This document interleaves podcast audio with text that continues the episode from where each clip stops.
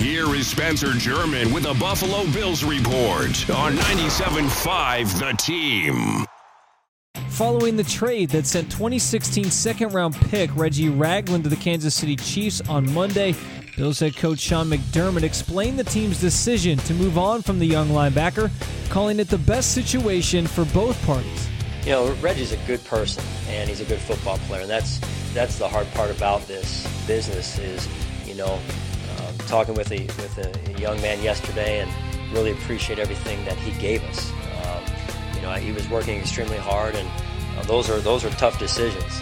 Um, you know, I, I, think uh, I think he'll do well, and, and for us it was um, it was a good situation because it was a good situation for Reggie also, and and so uh, we wish him the best, and, and, and we expect uh, big things from him. Originally, when the Bills drafted Ragland last spring, the thought was that he'd become a solid thumping linebacker in the middle of Rex Ryan's vaunted 3 4 defense.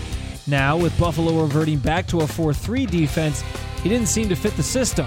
When asked if that was the motivation behind the trade, McDermott explained that it had more to do with the capabilities of a player ahead of Ragland than it did the 23 year old's own deficiencies. I think it was more, in this case, what, what Preston Brown did. Uh, Preston Brown has had a great camp, and uh, he has, you know, proven himself as, as a starting middle linebacker uh, for us. I like the way the defense is playing, and uh, and so it's more of what what Preston did uh, rather than what Reggie didn't do in this case. On Tuesday, newly signed quarterback Keith Wenning practiced for the first time ahead of the Bills' fourth and final preseason game on Thursday, as both Tyrod Taylor and TJ Yates remain in the NFL's concussion protocol. For the latest Buffalo Bills news and updates, stay tuned for our next Bills report and head to our website, theteam.fm.